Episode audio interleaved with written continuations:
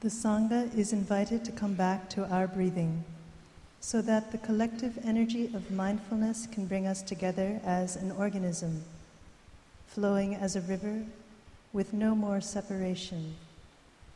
Let the whole Sangha breathe as one body, listen as one body, chant as one body, transcending the boundaries of a delusive self, liberating us from the superiority complex, the inferiority complex, and the equality complex. From the depths of understanding, a flower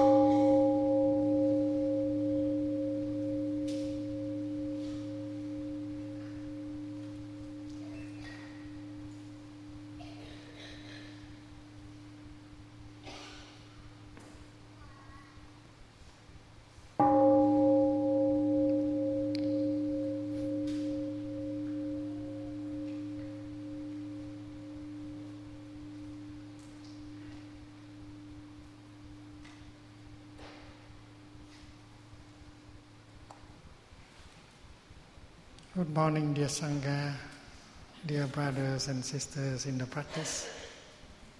Today is the 27th of September 2013, and we are in the Magnolia Grove Practice Center, our meditation hall.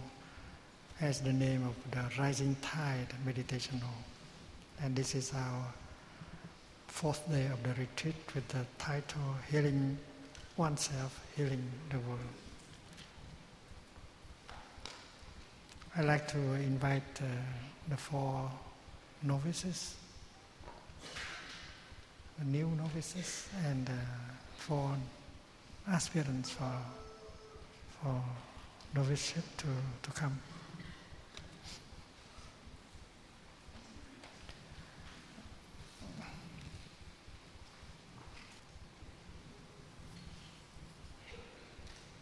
Three more.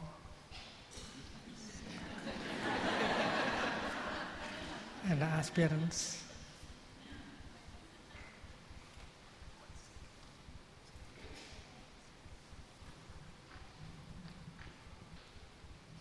You like the retreat? I'm enjoying it a lot.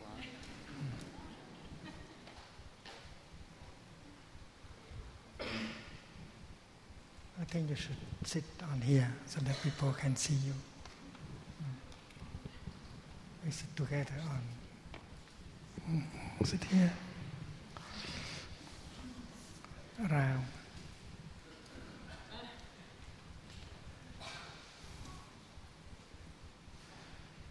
Dear friends, the other day we talked about the four nutriments, the four sources of food. And the third source of nutriment is called volition, the deepest desire of your life,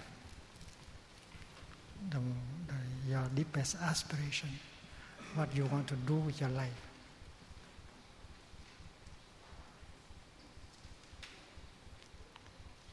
If you do have a deep aspiration, that's good. Because it will give you a lot of energy. You want to you know what you want to do with your life. You have a deep aspiration. And if you don't have one, I invite you to become a monk.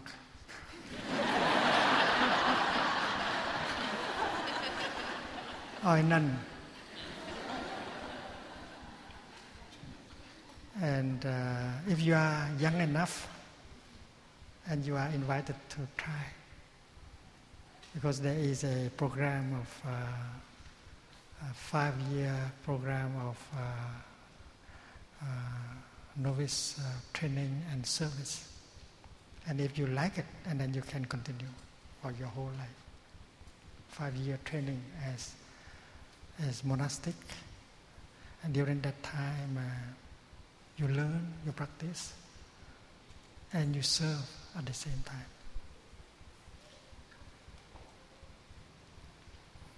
And it can bring you a lot of joy.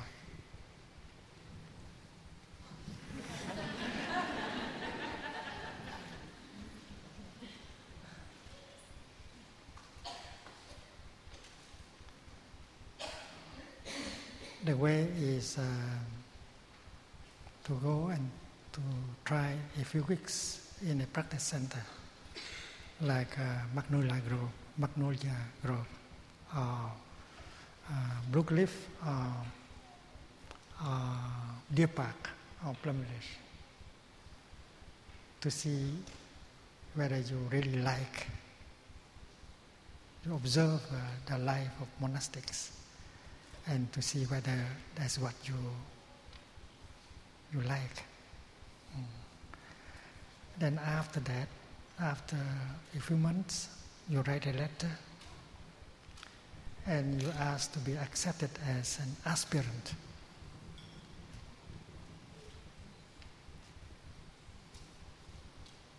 You aspire to be ordained as a novice.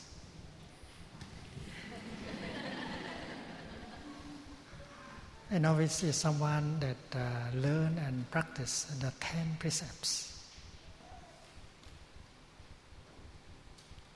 of a novice. Whether you are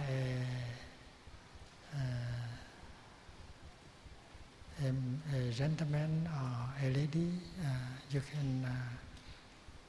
can write a letter and ask the Sangha to be accepted as a novice or as an aspirant.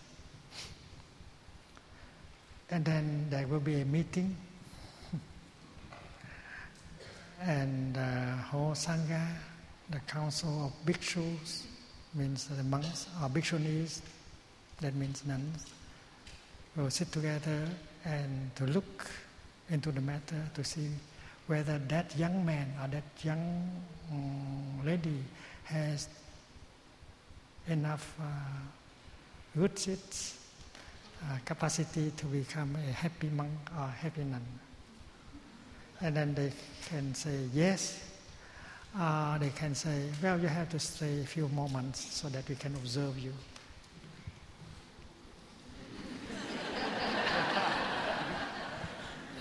And those four, they have been accepted. I think Frank, he sings beautifully and he can dance hip-hop very well. Can you do some?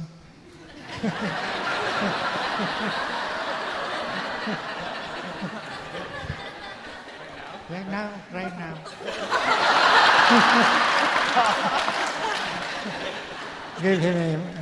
Give him a microphone. He just dances. Then. Okay, he just dances. He needs to take off the robe. Yeah, okay. It's cool.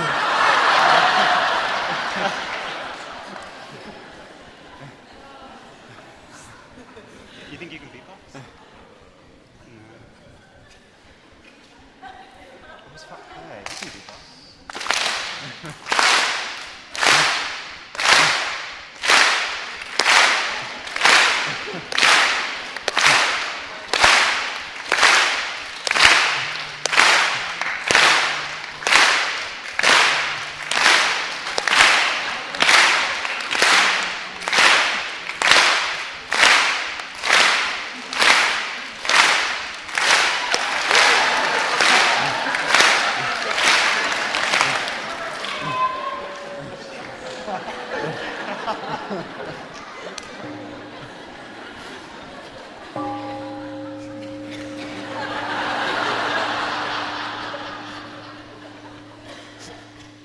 Thank you, Frank.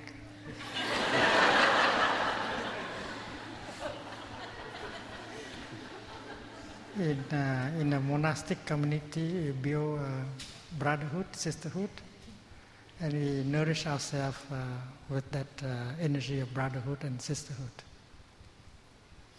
Because brotherhood and sisterhood is a kind of love that is long-lasting. It lasts much longer than romantic love.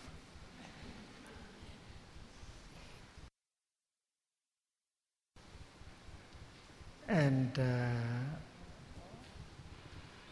as you are accepted as an aspirant, you begin to wear this robe, gray color, and you practice. And you have a tutor, a mentor. Tutor is French word. And you practice waiting for a chance to be ordained as a novice monk or nun. And one day there will be an announcement that an ordination ceremony will be organized on such day. And a number of novices will be ordained at the same time, and they become a kind of family of novices. They have a name, like White Lotus family, a few dozens of novices who are ordained at the same time, and so on. So they form a family, and they learn, they study, they play together, they form a family of novices, and they grow like that. because building brotherhood, sisterhood is very important in the life of a monk or a nun. And of course, they study Buddhism, but not only in class.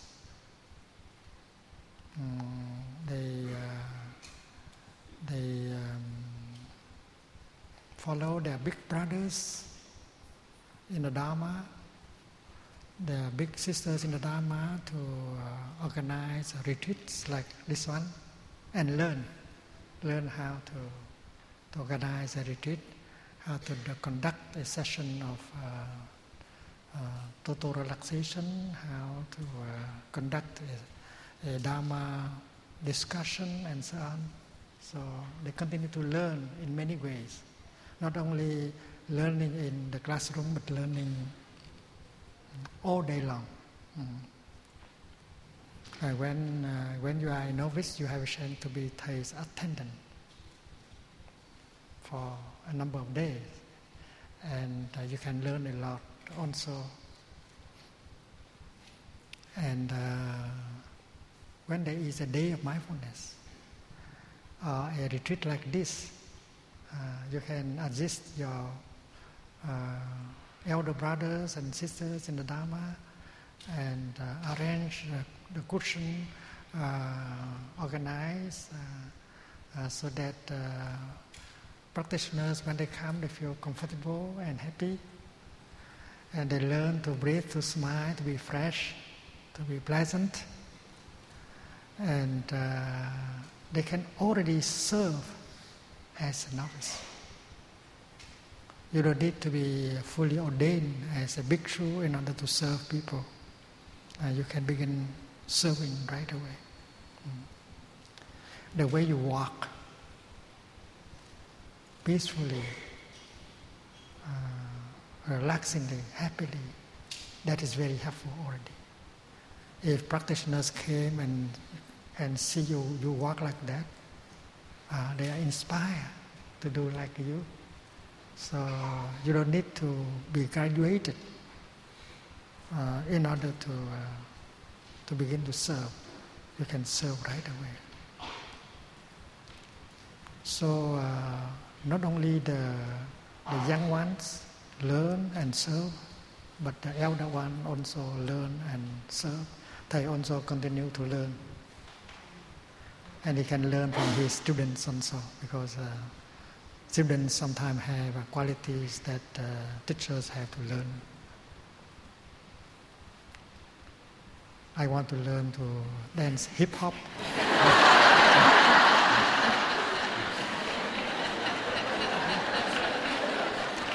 But I doubt that I can do like him.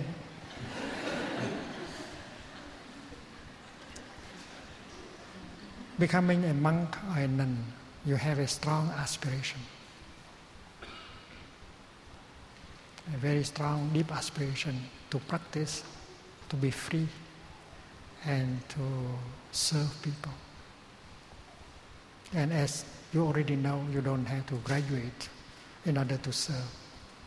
The moment when you become a novice or even an aspirant, you can already begin to serve. The way you look, the way you speak, the way you walk, the way you sit, can be a model for other people to follow. And that is a Dharma talk, a silent Dharma talk. And you recite the 10 novice precepts every fortnight. And after 3 years of practice as a novice, you have a chance to be ordained as a monk, a bhikshu, a fully ordained monk. And then you become one member of the bhikshu council, and you can make a decision. You can participate in decision making. The life in a community is conducted according to the decision made by the fully ordained monks or nuns. The abbot cannot decide everything. The abbot only represents everyone. It's like myself, I am only one of the teachers, I don't decide anything. You know, even this retreat, the title of this retreat was given not by me, by organizers of the retreat. Healing Oneself, Healing the World. I just have to follow. I take refuge in the Sangha. I don't have to do everything. And that is why I have plenty of time to write poetry, to do calligraphy, to do other things that I like. So the abbot is not the boss. The abbot is just someone appointed by the Sangha to take care of a number of things. And he has to follow the decision made by the bhikshu council. And we do not have to meet very long, because during the time we play together, we work together, we always exchange our ideas as how our community can be more happier, more joyful, and so on. So when we meet together in a meeting, it does not need to be a very long meeting. We try to keep communication open so that the exchange of views and ideas can be done very easily. There is the six principles of concord that you have to follow if you are a member of the monastic community. You stay together in one place. That's the first condition. Living together in one place. Secondly, you observe the same kind of precepts, of rules, of mindfulness trainings. You speak in such a way that you can not create discord in your community. You share the same kind of comforts, material comforts, that the community has. You combine your ideas in order to make the collective insight. And these kind of concords make harmony and happiness and brotherhood, sisterhood possible. And you learn to do everything. You learn to cook for the Sangha, you learn to wash the dishes, you learn to arrange cushions, you learn to work in the garden, you learn to welcome practitioners when they come to the railway station, you learn how to make them comfortable, you learn Buddhism, the practice of mindfulness, and you give Dharma talks, you lead total sessions of total relaxation, you lead the children program, you learn to do everything. And everything that you do in your daily life is practice. Practice of mindfulness. When you grow vegetables, that is practice and not just work. When you water vegetable, you have to do it mindfully. When you wash dishes, you have to do it mindfully. And therefore, that is practice and not just working. And as a novice, as a monk, you don't have a salary. None of us in Plum Village or in other centers has a salary. None of us, monks and nuns, has a private bank account. None of us has a private car and house. nothing at all. Everything belongs to the community. And you take good care of all these things so that the community can enjoy using. Because you are not working for a salary. You are working out of love and the idea of service. That is a kind of poverty, voluntary poverty. You don't suffer at all, and yet you feel very free. You don't feel poor at all. You feel very rich, and every time there is a retreat, and you see people transforming, reconciling with each other, and you know that your life has a meaning. You can help people suffer less. You can offer joy, transformation to the people. That is the reward. You don't need a salary. That is your salary. And after 3 years, if the bhikshu council meet, if there is a big ordination ceremony taking place, and they will meet, and you may be designed, you may be proposed to receive a full ordination of a monk or of a nun. You are called a bhikshu or a bhikshuni. And the 5-year program include the 3 years of noviceship and 2 years of bhikshuship. And if you think that kind of life is fulfilling, make you happy, and then you can make the aspiration to be a monk or a nun for all your life. Otherwise, you can return to lay life. And a few years later, if you continue to practice as a lay person, you might become a lay Dharma teacher.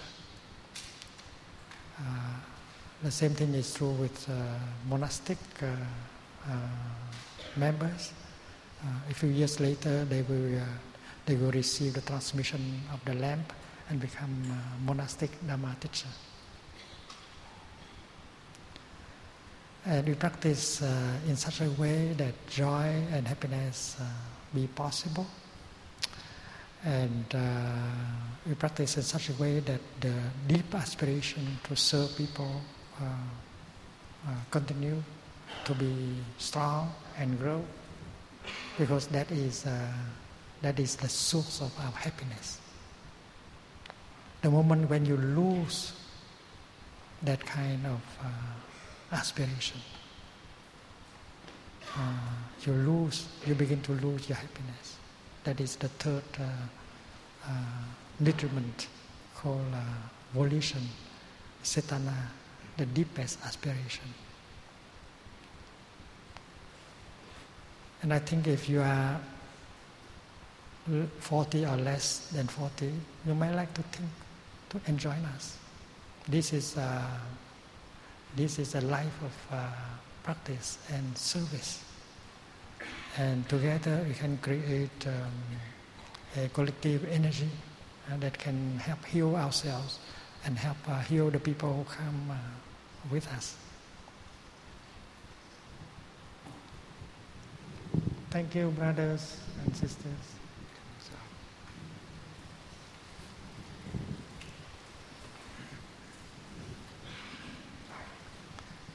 You know that we have ordained nearly 1,000 monastics, and many hundreds of Dharma teachers, monastic Dharma teachers, and many lay Dharma teachers. But the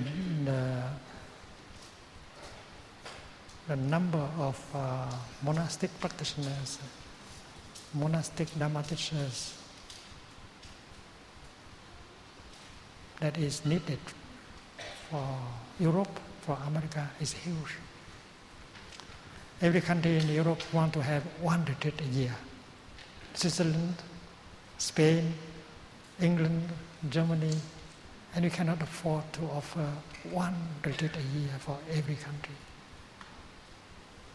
Because the number of Dharma teachers and monastics is still very limited. And as a monastic, as a Dharma teacher, as a happy monastic Dharma teacher, you can help so many people. And when people are happy, you are happy too.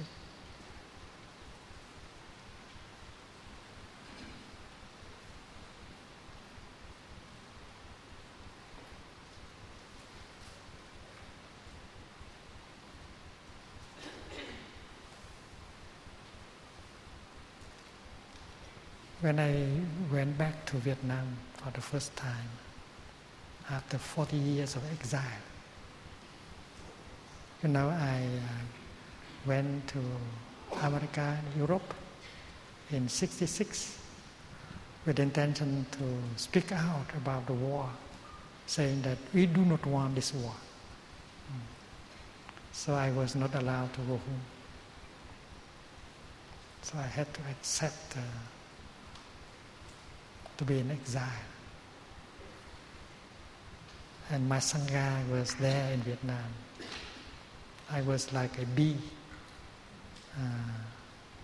taken out of the beehive. I knew that if I want to survive as a monk, I had to begin to build a Sangha. So I looked around for friends and asked them to come, and we practiced sitting, walking, mindful eating, and so on.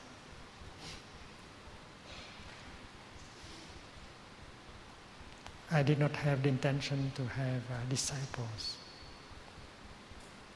When I was a young monk, I said that, it's good enough to teach the disciples of other masters. I don't need to have my own disciples. But after having spent many years in America, Europe, I found out that the teacher-student relationship is very important. They come to a retreat, they practice very well, they transform. And when they go home, they can keep the practice for a few months, and then they lose their practice because they do not have a teacher-student relationship. That is why I changed my idea and began to accept disciples and to offer them 5 mindfulness trainings. As a lay practitioners, 10 mindfulness trainings as novice, 250 mindfulness training as bhikshus.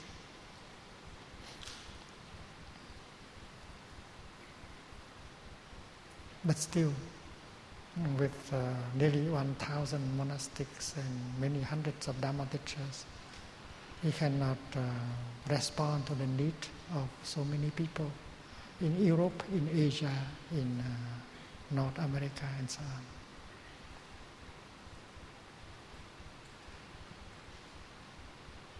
So if you need a new inspiration, come to join us. You may like to try 5 years. And if you like it, and then you can continue. That is an invitation.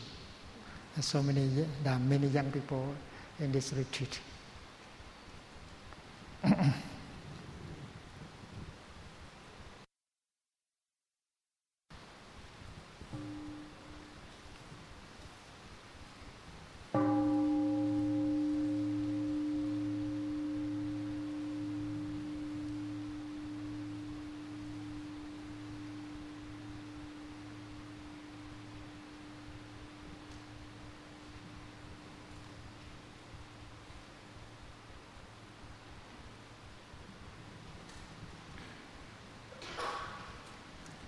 Dear friends, we have talked about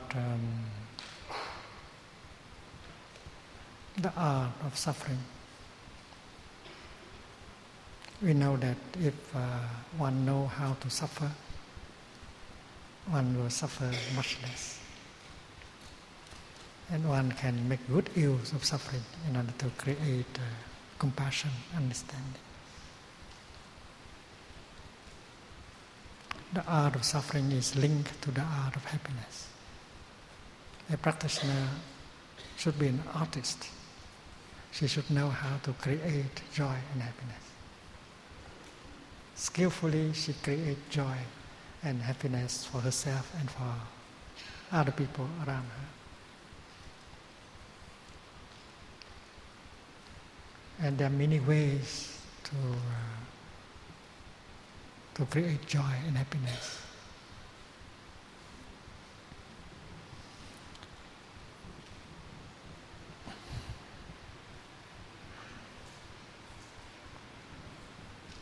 The first method of creating joy and happiness is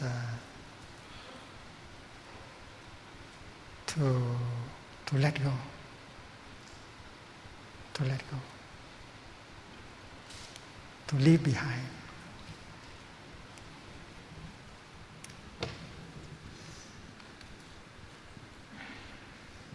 Li, that is a Chinese word for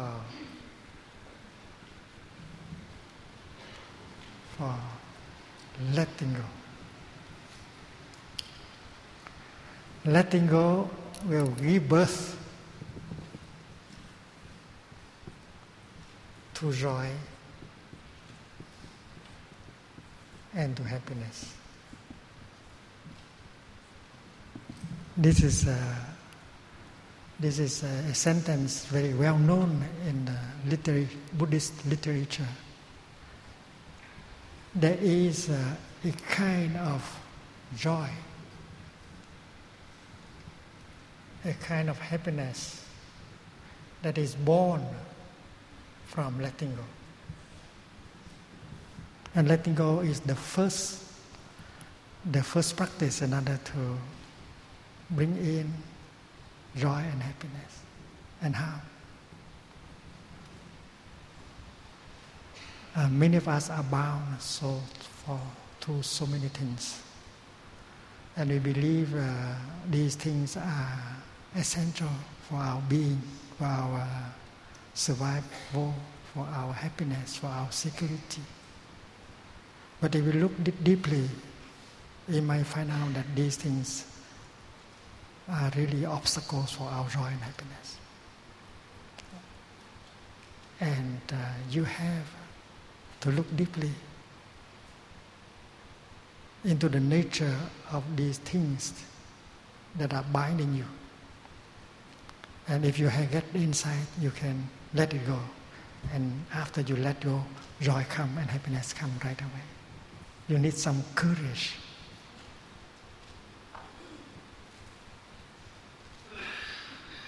With that situation, with that person, you continue to suffer, and yet you do not have the courage to let go. That object of craving. You think that without that object, you'll be left alone, you cannot survive, you cannot be happy. But even with that object with you, you continue to suffer and cry. But if you come to look deeply into that object of attachment, you will realize that it is the very obstacle for your joy and happiness. And you have the capacity to let it go.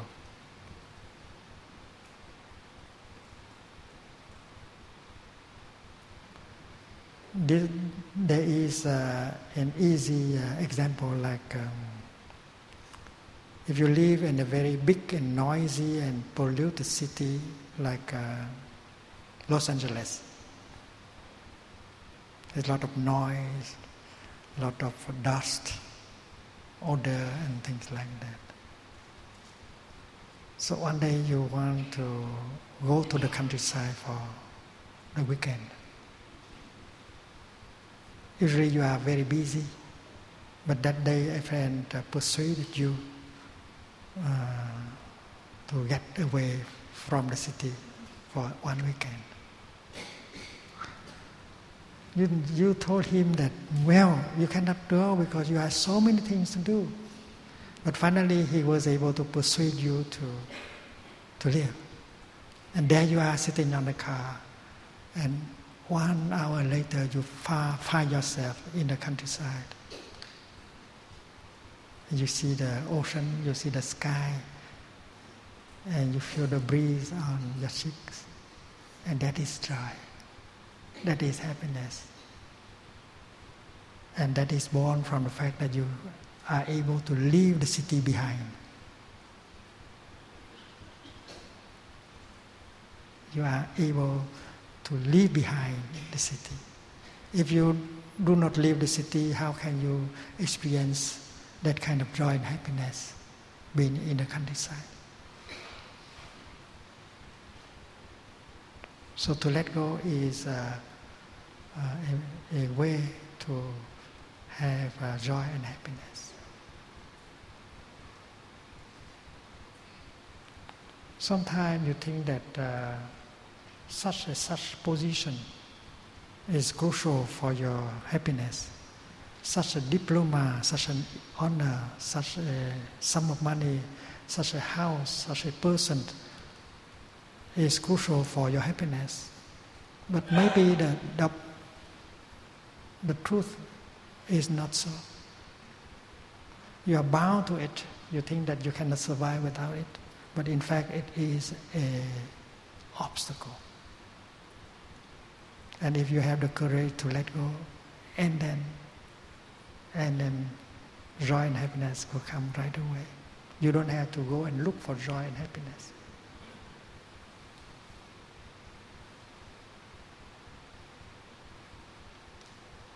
One day the Buddha was sitting with 7-8 monks in the wood. They just come back from an arm round and was ready to share mindful lunch together. And one farmer passed by. The farmer looked lost.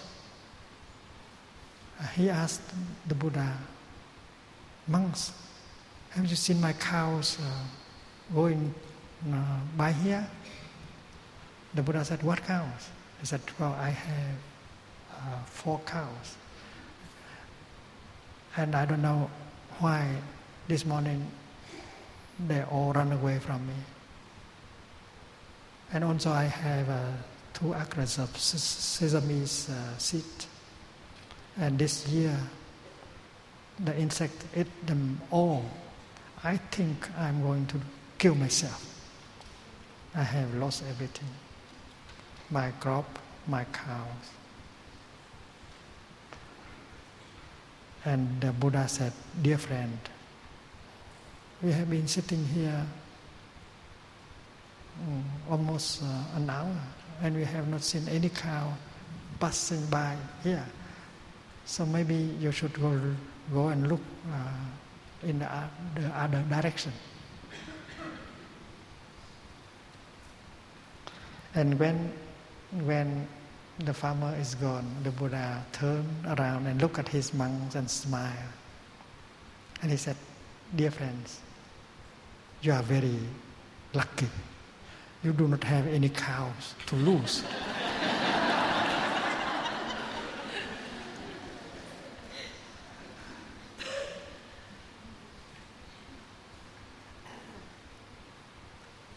And this is the practice of releasing your cows.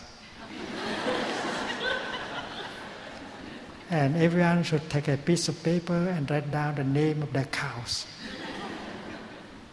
We think that our cows are crucial for our survival, for our well-being. But it might not be so. And the more you release, the more cow you release, the more joyful and happy you become. And that is the first tactic proposed by the Buddha. Joy and happiness born from letting go.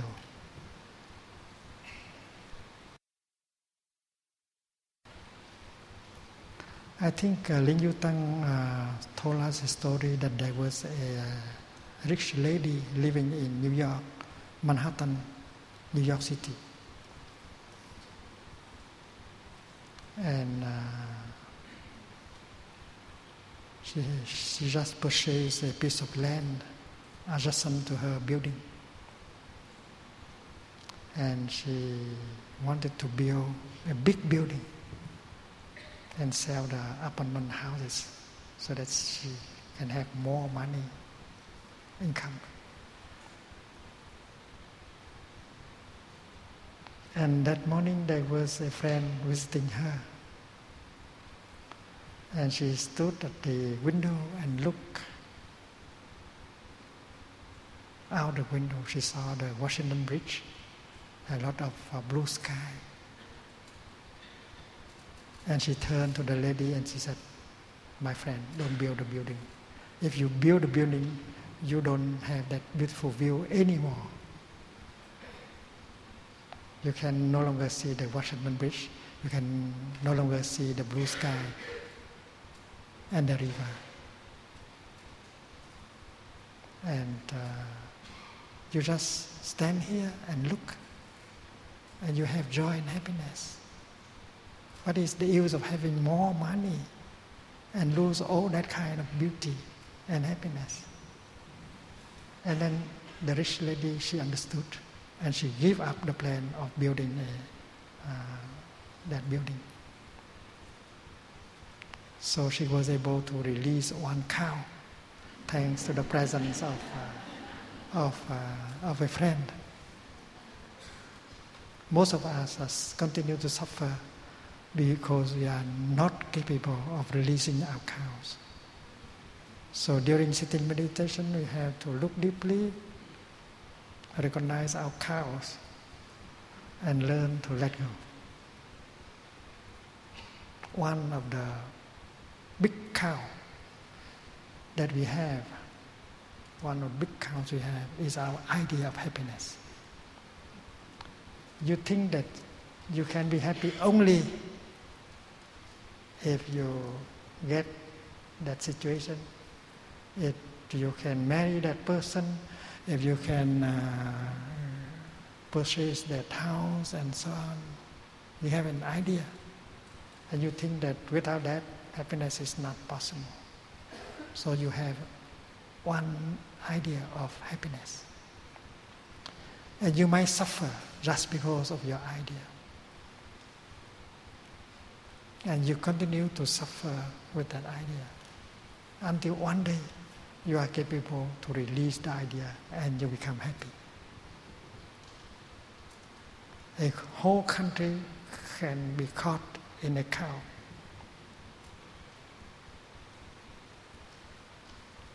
A big country may believe that such and such ideology is crucial for the country to become a big power in the world. So they invested and they force everyone to follow that ideology, that political system, and preventing other people or people in the country from having the right to speak, the right to many human rights, just because the leaders got an idea that Marxism, communism is the only way to make the country strong, happy, capable of dealing with other powers, and you got an idea that is a cow. And you might entertain the idea for 50 years. And during that time, your people suffer a lot. And finally, you wake up and you release the idea. So your idea of happiness may be a cow. And if you come to understand, to see that that very idea is the obstacle for your joy and happiness, and you have the capacity to let go of the idea, joy and happiness come right away. Because there is many ways for joy and happiness to come. And we prevent them to come just because we broke the way. We have an idea. Every one of us has an idea of happiness. So you have to re-examine that idea. It may be a cow to be released. There is a cousin of the Buddha whose name is Bhaddiya. He was governor of a province in the kingdom of Shakya. And one day a number of friends of his come and invite him to join them in order to become disciples of the Buddha. And he hesitated because he was holding a big important post. He has under him many units of soldiers. He has a lot of money, valuables and so on. But finally he was persuaded by his friends and joined the Buddha as disciples. And they left everything. They came empty-handed and was ordained by the Buddha as monks. They do not have a house to live in anymore. They only have 3 ropes and 1 bowl and 1 mat to sit on. So one day Bhaddiya was meditating at the foot of a tree, and suddenly he uttered, "Oh my happiness! Oh my happiness!" It happened that another monk was sitting nearby, and the other monk thought that Bhaddiya may have regretted to have abandoned his position as a governor. So in the early morning he went to the Buddha and reported what he had heard during the night. "Dear teacher, late last night, I was sitting in meditation. Suddenly I hear the monk Bhaddiya exclaiming, 'Oh my happiness, oh my happiness.' I think he has some problem."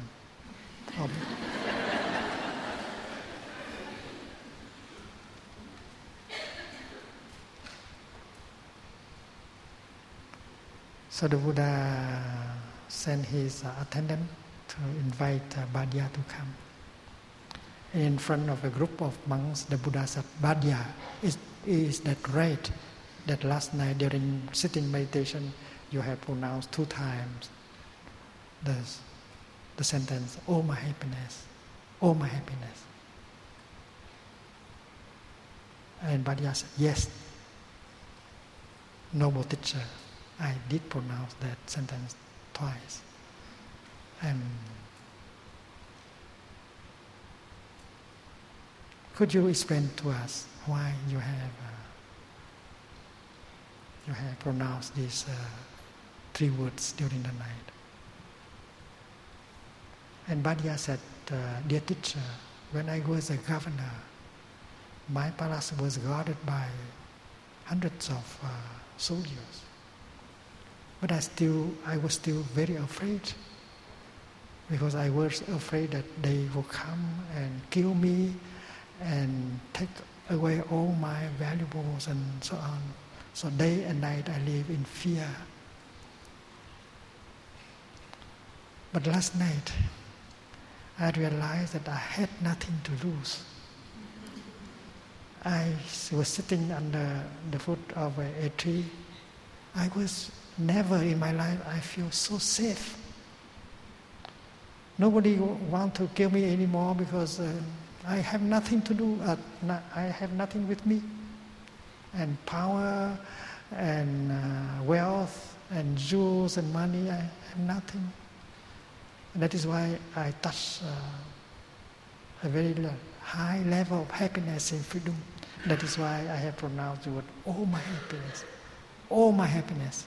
If I have disturbed someone, I'm sorry.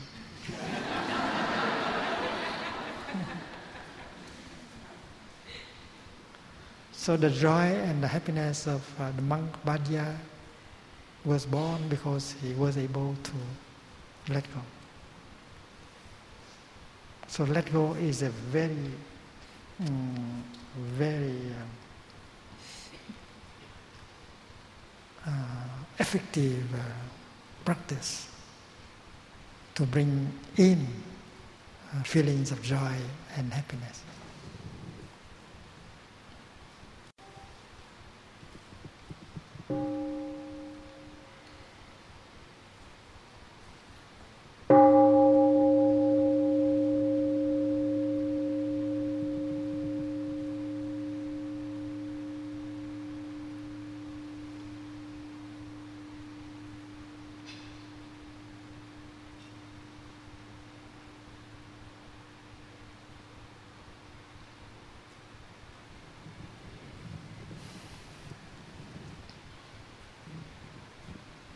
And then the second way to allow joy and happiness to be born is mindfulness.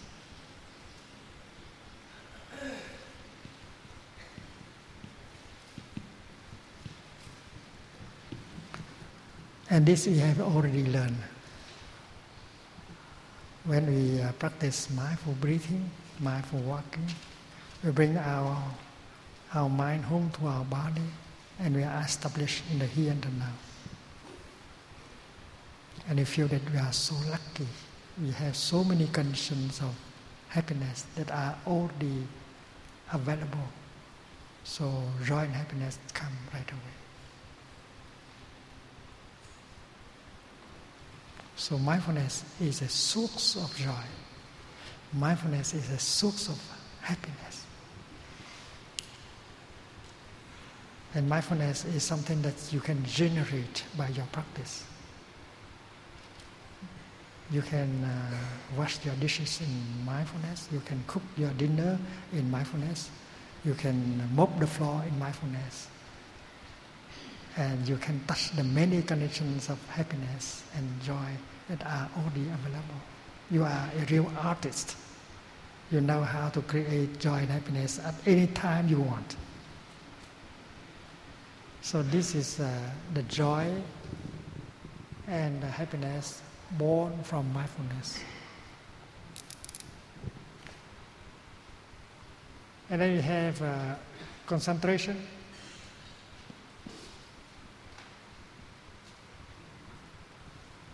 If you are very mindful, and then concentration will be born. And concentration has the power to break through, to burn away the kind of afflictions that are make you suffer, to burn away the obstacles and allow joy and happiness to come. There are many practices of concentration taught by the Buddha, and later on we might learn a few. The practice of Samadhi, concentration.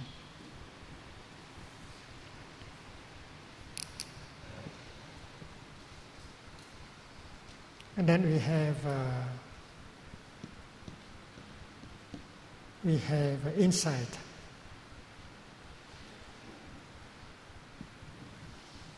Because the insight is a kind of light. It has the power to dissipate the darkness and liberate us from delusion, from fear, from anger, and allow true joy and happiness to come. So all these elements can be used as the means in order to allow joy and happiness to come.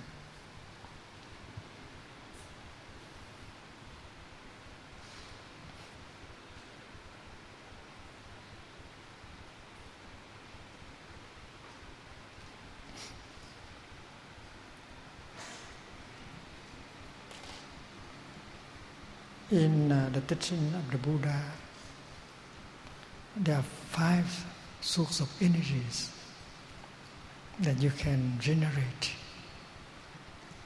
and they can help generate joy and happiness.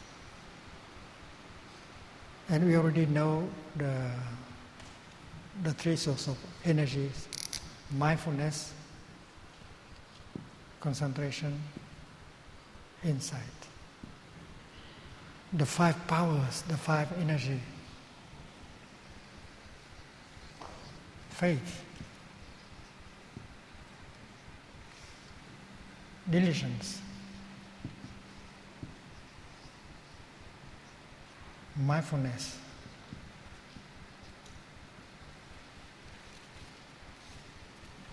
concentration, and insight.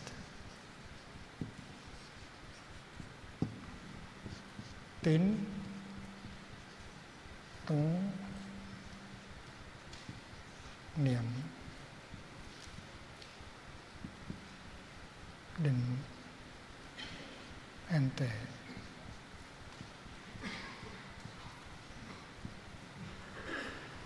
We have already learned about true diligence, the practice of selective watering.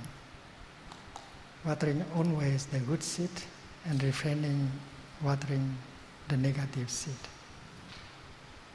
It can bring a lot of joy and happiness. Mindfulness you have already learned, concentration, insight, and then means faith. Faith here is confidence.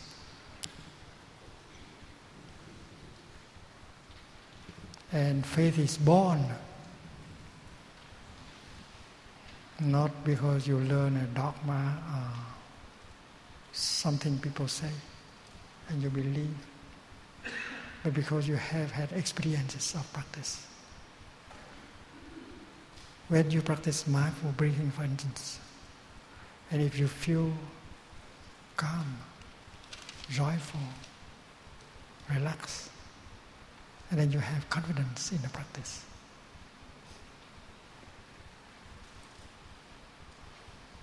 And if you have confidence in practice, you practice more diligently. So the energy of confidence boosts the energy of diligence. And when you are diligent, you become more mindful. When you become more mindful, you become more concentrated. And when you become concentrated, you break through and you have the insight. That insight increases the amount of confidence that you have. So these are 5 sources of powers that we can generate. Power here is not money, fame,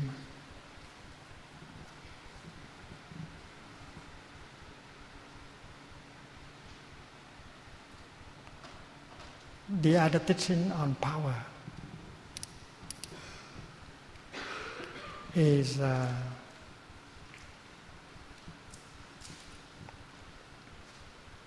letting go,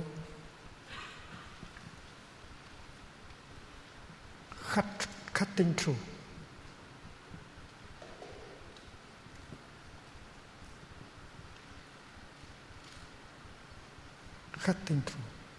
letting go.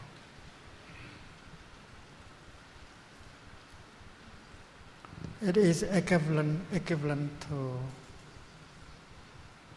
the first method of bringing joy and happiness, letting go, cutting through. And this is the power. And this power never harm you, because this power brings you a lot of freedom and joy and happiness.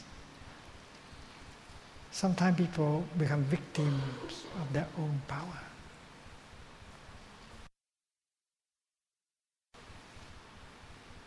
Someone has a lot of money, and therefore they have the power of a rich person. But that person can be victim of his own power, own money. You have a lot of money. You want to continue to be rich. You don't want to have less money.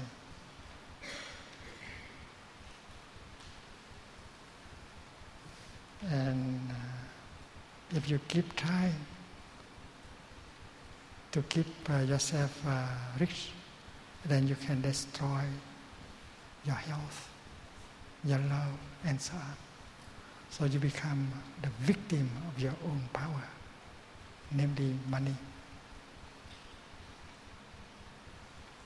And many people are victims of their own power, their own talent. But this power of letting go never harm anyone.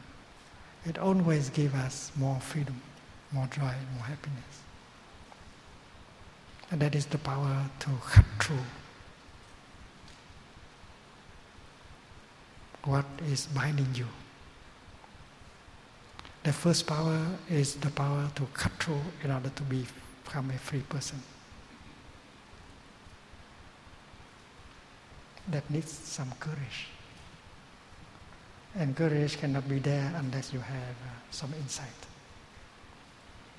that this object that I am attached to has been causing me suffering. It is rather an obstacle for happiness rather than source of joy. And then you have the power to cut it. Fame, sex, money, attachment. If you cannot cut through, you are not a free person. And not being a free person, happiness is not possible. Happiness is in function of freedom. The freer you are, the happier you become.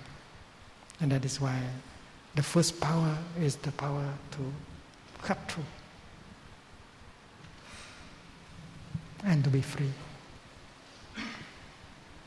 Objects of craving, objects of fear, and so on.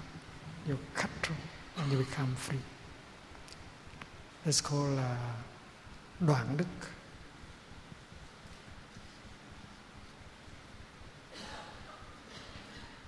The power to cut through. The second power is wisdom. If you know how to cultivate wisdom,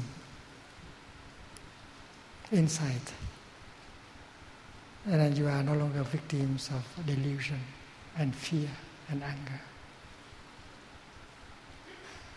If you have insight, if you have wisdom, and then we have more freedom. Freedom from fear, from anger, from craving, and so on. And that is called a Trí Đức, the power of understanding.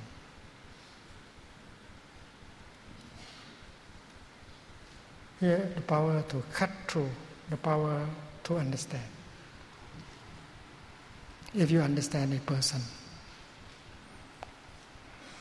you are not angry at him anymore. If you understand his suffering, you are not angry at him anymore. You are free. So understanding is a power. And that power we have to cultivate by meditation, by looking deeply.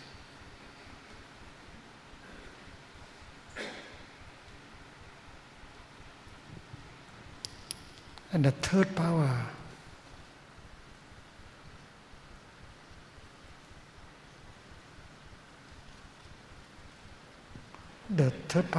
is the power to love, to forgive, the power of love. Forgive. It's called ân đức.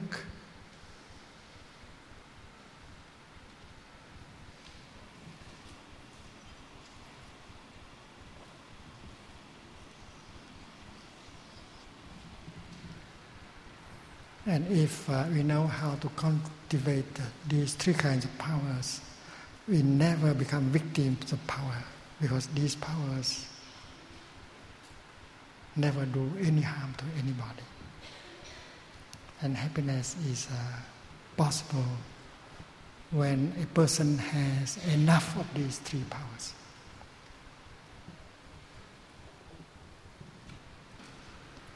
So we have been listening to the Buddha about the art of suffering and the art of happiness. We can deepen our studies and practice.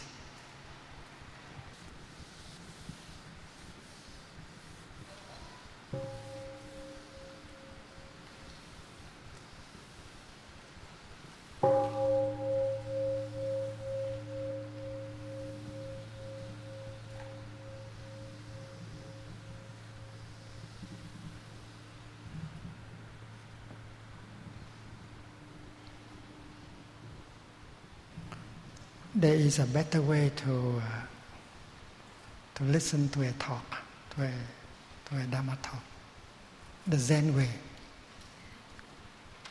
When you listen to a talk, it's better to stop the thinking and allow the Dharma to penetrate into the soil of your consciousness. If you use your intellect to judge and to compare the ideas, it's like using a piece of nylon and receive the rain, preventing the rain to penetrate into the soil of your mind and help the seeds, the beautiful seeds, to sprout. A good Dharma talk is like the rain. We should allow it to penetrate into the soil of our consciousness. And down there are many good seeds, the seeds of understanding, forgiveness, love, brotherhood, sisterhood, equanimity, non-discrimination. And if the Dharma rain can penetrate deeply into the soil, they will help these beautiful seeds to sprout. And that is the way, the better way to listen to a talk. The other way is to compare and to judge what is being said. When someone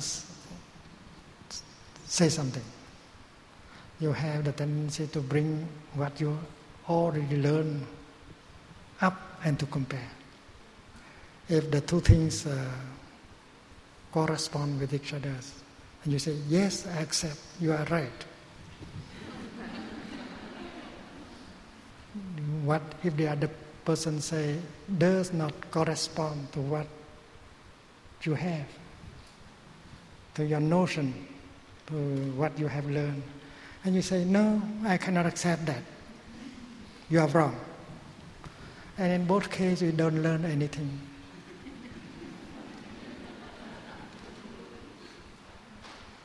And that is why the better way to listen to a talk is to stop the thinking, to remove the piece of nylon and allow the rain to penetrate and trigger the good things in us.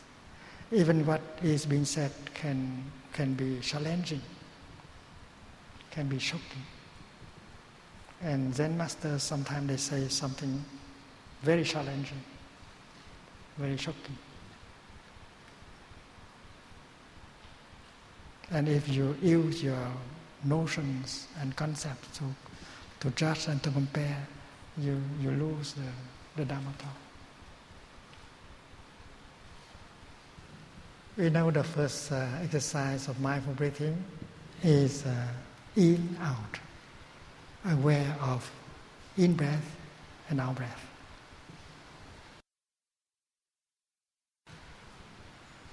We know that the second exercise of mindful breathing is to follow our in-breath and our out-breath all the way through. And these exercises we can practice at any time and enjoy. The third is breathing in, I'm aware of my body. You recognize your body as a wonder. You go home to your body and you establish yourself in the present moment.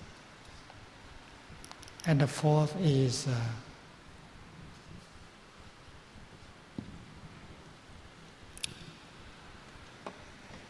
breathing out, breathing in, I release the tension in my body, breathing out.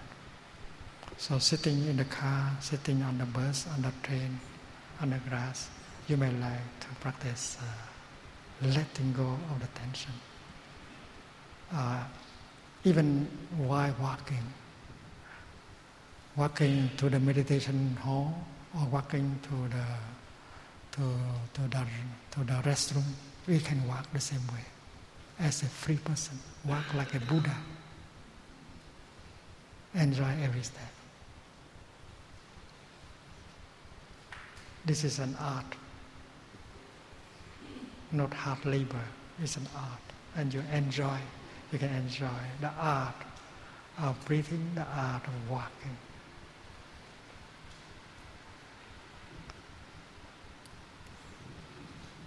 The fifth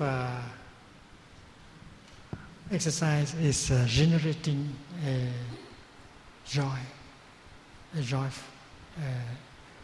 joyful feeling, a feeling of joy. The sixth, generating a feeling of happiness, and that is the art of happiness. The seventh is to be aware of a painful feeling or emotion. And the eighth is to calm down the feeling and bring in a relief. And all the eight are simple enough, easy enough for us to practice in our daily life. When I first discovered the Sutra of Mindful Breathing, I was so happy, so happy. It's very practical, very effective, very scientific also.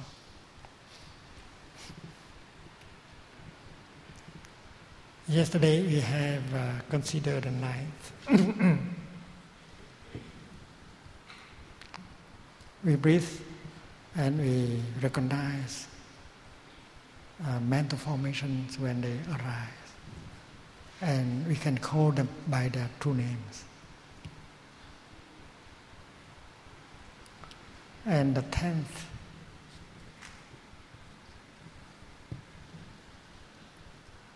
is to gladden our mind,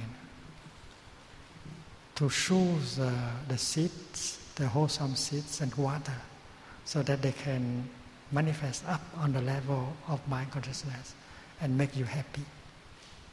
You do it for yourself, and you do it for the other person. That is the practice of selective watering, the practice of true diligence we have learned. And today we learn about this element, which is concentrating our mind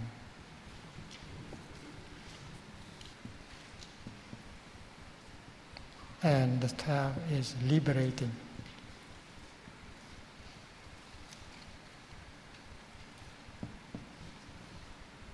Concentration, the Sanskrit word is samadhi. You are so focused, you are so concentrated that there is a powerful energy that helps you to make a breakthrough to what is there and to understand its true nature. That can be a pebble, that can be a cloud, that can be a leaf, that can be your anger, your fear. Anything can be the subject of your concentration. I think scientists, they also practice concentration. In order to study something, they have to concentrate totally on that something. But the practice of concentration here in the Buddhist tradition has a very specific aim. Object is to transform the affliction, transform the fear, the anger, the illusion, so that we become a free person.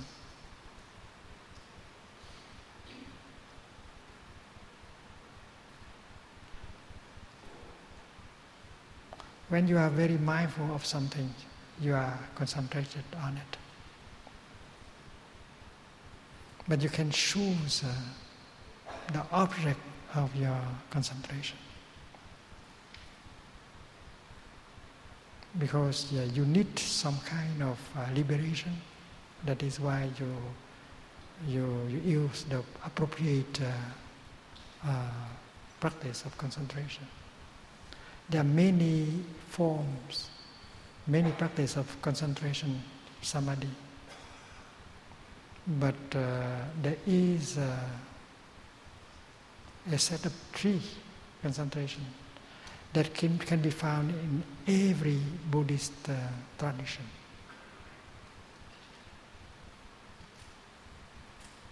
That is the 3 Doors of Liberation. Tam yata mo.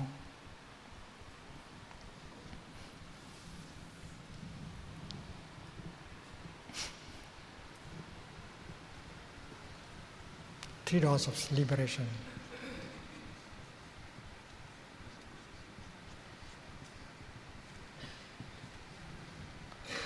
And the first one is emptiness.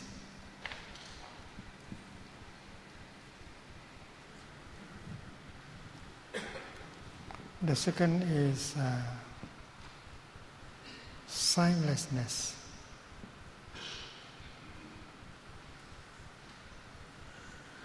And the third is aimlessness.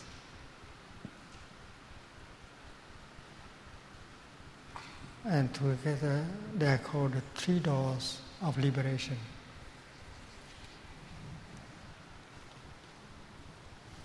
So emptiness is not a theory,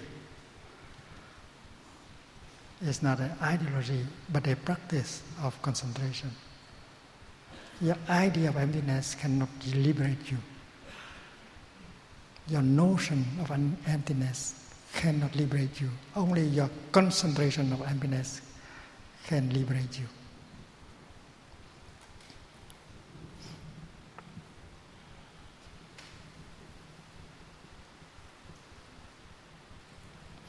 Emptiness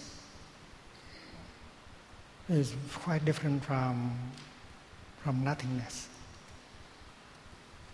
Emptiness is very different from non-being.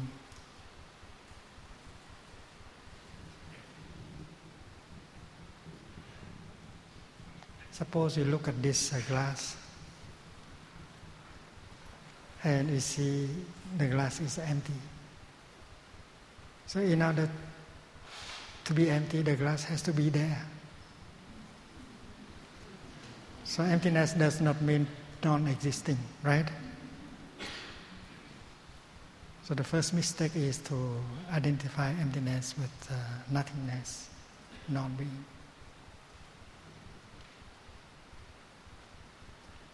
And this morning, the monks and the nuns were chanting, "Form is emptiness." Feelings, form is emptiness, and emptiness is form.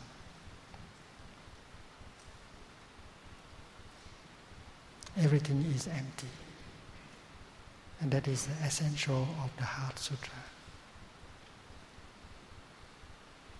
That may shock us.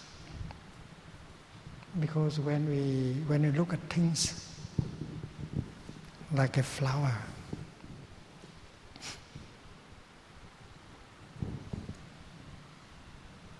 we see the flower is full of everything inside. There's the sunshine, the cloud, the rain, the soil, the minerals, time, space, the gardener. So many non-flower elements have come together in order to produce the flower. And if you continue to look, it seems that everything can be found in the flower. So the flower is full of the cosmos. So rather than saying the flower is empty, we can say the flower is full. Because fullness is the opposite of emptiness. So the Heart Sutra was spoken by Avalokiteshvara. You want to go to him and ask, "Mr. Bodhisattva Avalokita, you say everything is empty. Can you tell us empty of what? Because I think the flower is full of everything, and yet you say it is empty."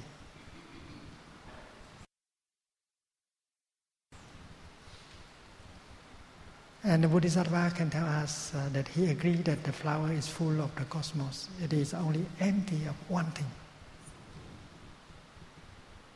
And that one thing is a separate existence. Because the flower cannot be by herself alone. The flower has to interbe with the whole cosmos. So there is no self, no separate existence. Nothing can be by itself alone. There is no separate existence. If the Father is not there, the Son cannot be. If the left is not there, the right cannot be. Nothing can be by itself. No separate existence. Co-being, interbeing is possible. But separate being, separate existence is impossible. And that is the meaning of emptiness. It's not so mystical.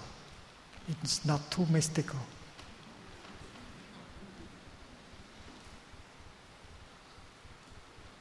So if you touch the nature of interbeing, you can transcend the notion of being and non-being.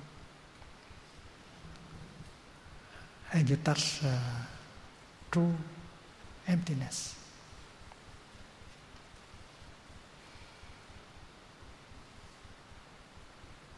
Emptiness, to be empty, is to be empty of something.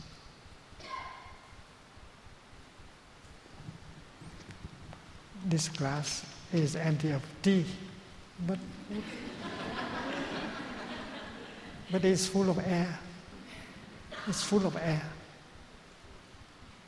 So it's very helpful to ask the question, "Mr. Bodhisattva, you say the glass is empty. Empty of what?" And then it becomes very clear. Empty of a separate existence. And then with that kind of insight, you can apply to your life. Look at a couple, like a father and son.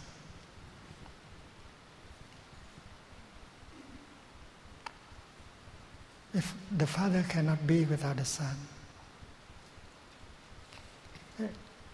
if we observe, we see that father and son are born at the same time.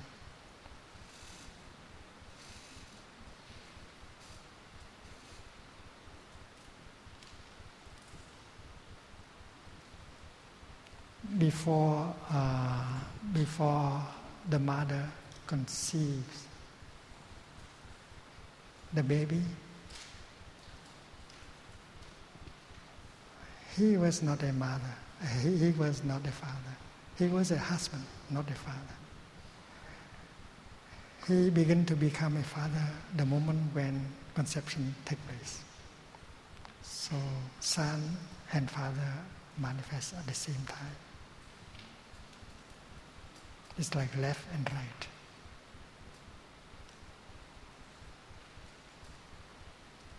Darkness and light, above and below, subject and object, they manifest at the same time.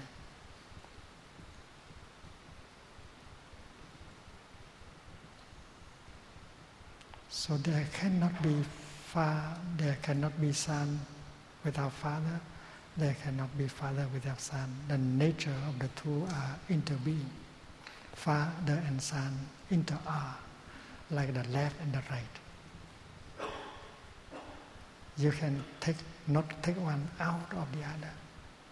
When you look into the father, you see the son. And you can just look into the son, you see the father.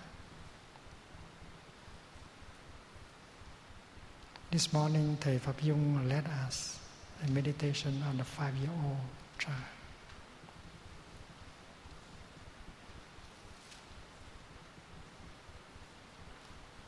When you open the family album, you see yourself as a 5-year-old boy or girl. And you might ask, am I the same person with that little boy or little girl? And the answer cannot be yes or no. Because you are so different from the little boy or little girl. Your form, your feelings, your mental formation, your perception, your consciousness are quite different. So you are not identical to the little boy. But if you say that you are completely another person, that is equally wrong.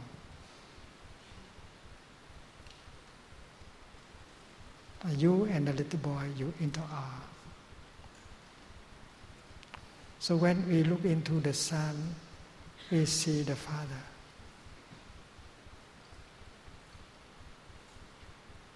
In him, the father is fully present in every cell of the son. The father has transmitted himself to the son. So when you look at the sun, you can see the Father. And when the Son walks, the Father walks with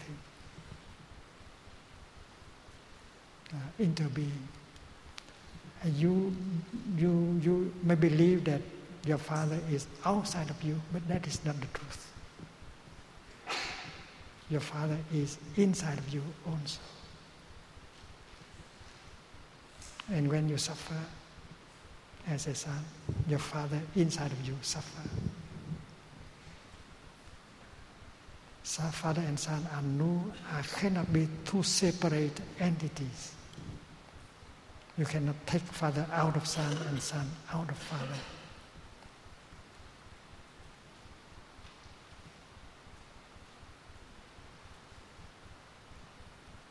And there are those who got so angry at their father. And they say, that person, I don't want to have anything to do with him. That's nonsense, because your father is present in every cell of your body. You cannot remove your father from you. It's impossible.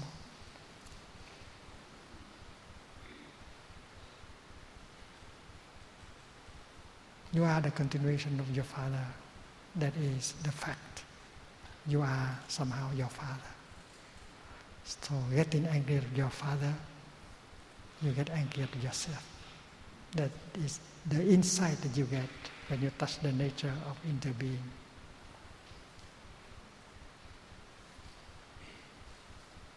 So if both father and son touch the nature of interbeing between themselves, no more discrimination. Father is in son, son is in father. Suffering of father is suffering of sons. Happiness of son is happiness of father. And you are free from discrimination. Because to think that father and son are two distinctive reality is wrong view, wrong thinking. And the insight of emptiness helps you to see the interconnection between you and your father, the nature of interbeing between you and your father. And that is emptiness. And if you touch the nature of emptiness, no anger is possible anymore, because you know that you are your father, you inter-are your father, and your father inter-is with you. When I was first ordained as a novice, my teacher told me how to bow to a Buddha.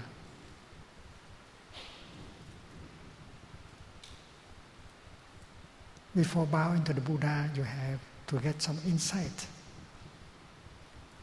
Otherwise, communication between you and the Buddha will be impossible. If you think that the Buddha is completely separated from you, completely other than you, you are a distinctive reality, entity from him, and then there's no communication possible. So before bowing to the Buddha, you have to look into yourself and look into the Buddha and see the nature of emptiness of both, the nature of interbeing in both. You must be able to see the Buddha is made only of non-Buddha elements, like the flower. And you are in him. You are a non-Buddha element. And then you must see you in the Buddha. And you also, you are made of non-you elements. And therefore, Buddha is a non-you element. He is in you. You have to see the Buddha in you and you in the Buddha before you can bow to him. And when you bow like that, communication will be perfect. But if you think the Buddha and you are two separate entities, no communication is real. I don't know whether as Christians you pray to Jesus in the same way. I see that the Trinity, the nature of the Trinity is interbeing. The Father is the Son. The Son is in the Father. The Spirit also is in the Father. And the Spirit is also in the Son. If the Holy Spirit is not in the Son is not a true Son. And if the God the Father is not in God the Son, and then that is not truly the Son. So it's very clear that in the Trinity you can touch the nature of interbeing emptiness. So my teacher told me to memorize a verse and breathe in with one line, breathe out with another line, and then to get that insight of interbeing before you can bow to a Buddha, so that communication will be possible. The one who bows and the one who is bowed to are both by nature empty. That is why communication between them is inexpressly perfect. That is the verse. You can see that in the Plum Village chanting book. Before you bow to a Buddha, before you pray to Jesus Christ, you have to see the connection between you and the Buddha, the connection between you and Jesus. You have to see you in Jesus and Jesus in you in order for true communication is possible. And in Plum Village, here also, before we bow to the Buddha, to Bodhisattva, we always chant that verse. The one who bow, me. The one who is bowed to you, Buddha. are by both nature empty. Dear Buddha, you are empty. I am empty, like you.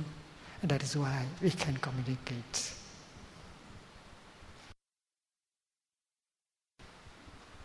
And that is why the insight of interbeing, the insight of emptiness is very important to remove all discrimination, to remove all anger and fear. And that is why emptiness is a door of liberation. Very deep. Please try. It's very deep teaching. That is the samadhi, the concentration of emptiness.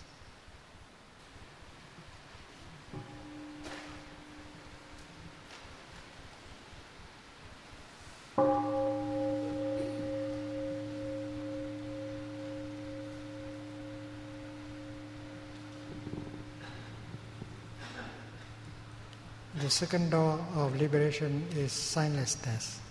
Sign is a kind of appearance, kind of manifestation, form of manifestation. If you are caught in the appearance, if you are caught in a form, a sign, and then you might be subject to fear, anger, despair, and so on.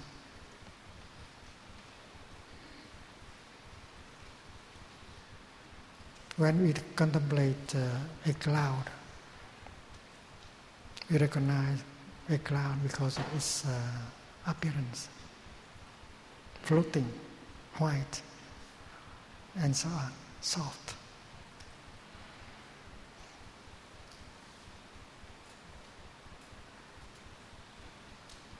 But that cloud can become the rain, wet, become ice, very hard, not as soft as the cloud.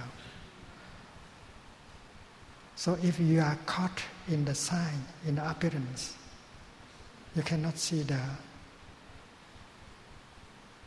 true nature of the cloud.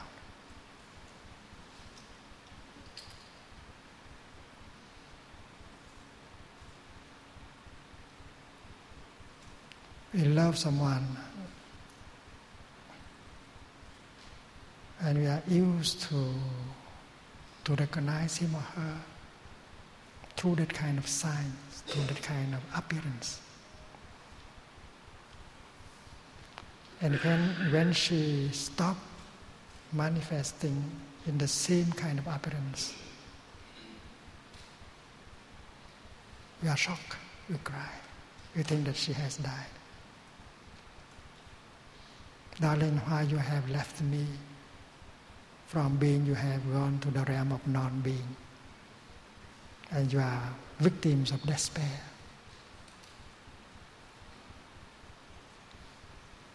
So if your beloved cloud is no longer in the sky, don't fall into despair. Look for her in her new manifestation, new sign. Recognize her in her new form, the rain or the river, because a cloud cannot die.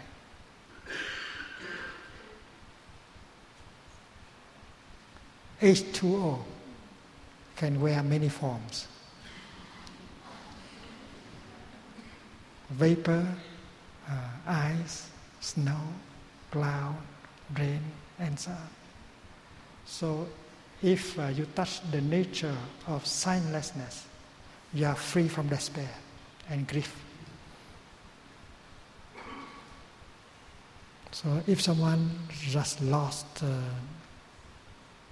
his or her beloved one, you have to help him, to help her, to have that eyes of signlessness, so that she can recognize the presence of her beloved one in a new form.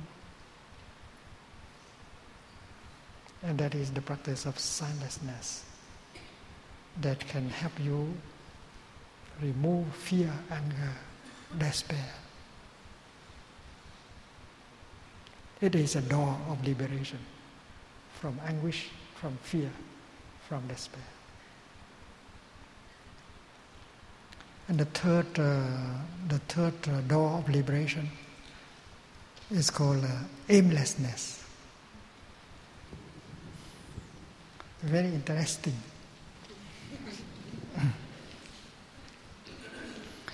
The Sanskrit word is apranihita.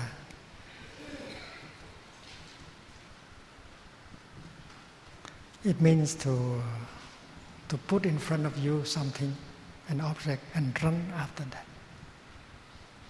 You pursue something. You run after something. You long for something because you think that you don't have it. And you suffer because you think that you have to go and look for it. It is like God, Nirvana, or the kingdom of God. Many of us aspire to be in the kingdom of God, to be seated very close to God, to reach Nirvana, to be in the pure land of the Buddha. But according to the teaching, the kingdom of God is already there, not only below but inside of you. You belong to the kingdom of God. You are a wonder that belongs to the kingdom of God. And you need only to wake up in order to realize that the kingdom is available in the here and now. You are in the kingdom, and you yourself belong to the kingdom. The kingdom is inside also. You don't need to go and look for the kingdom. You don't need to go and look for Buddha nature, for God. The same thing is true with salvation, emancipation, liberation. It is already there. And the example that can help us understand is a wave. A wave appears on the surface of the ocean together with other waves. As a wave, you can be subjected to a beginning and ending, going up, going down, high, or slower, lower, or more or less beautiful than the other waves. All these notions that can make you suffer. Being and non-being, the waves say, now I am. But in just 1-2 seconds, I will cease to be. So all these notions make the wave fearful. Beginning, ending, going up, going down, more or less beautiful, to be there or not to be there. All these notions are the foundation of suffering, fear, anger. But if the cloud, if the wave go back to herself and touch herself deeply, she recognizes that she is at the same time water. She is a wave, but she is at the same time water. And the moment when she realizes that she is water, she loses all fear. She enjoys going up. She enjoys going down. Her nature is no up, no down. No beginning, no ending. The moment when the wave realizes she is water, she loses all kinds of notions and fear. And the wave does not have to go and search for water. She is water here and now. The same thing is true with us. We do not have to go and search for the kingdom of God, or Nirvana. You are the kingdom of God. What you need is to wake up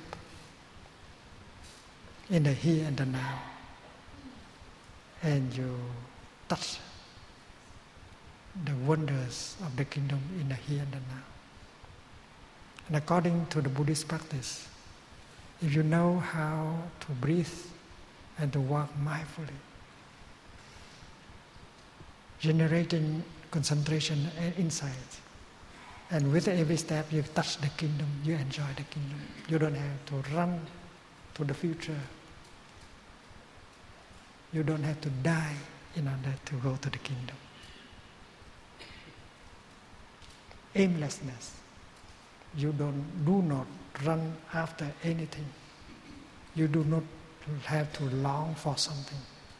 Everything is already there. You are already a wonder. You are already what you want to become. Don't try to become a Buddha.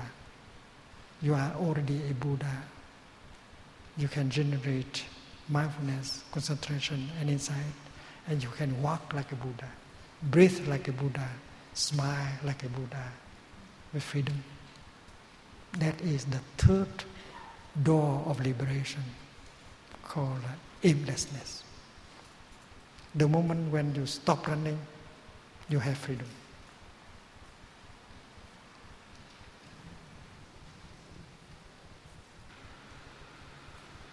I think that's good enough for today.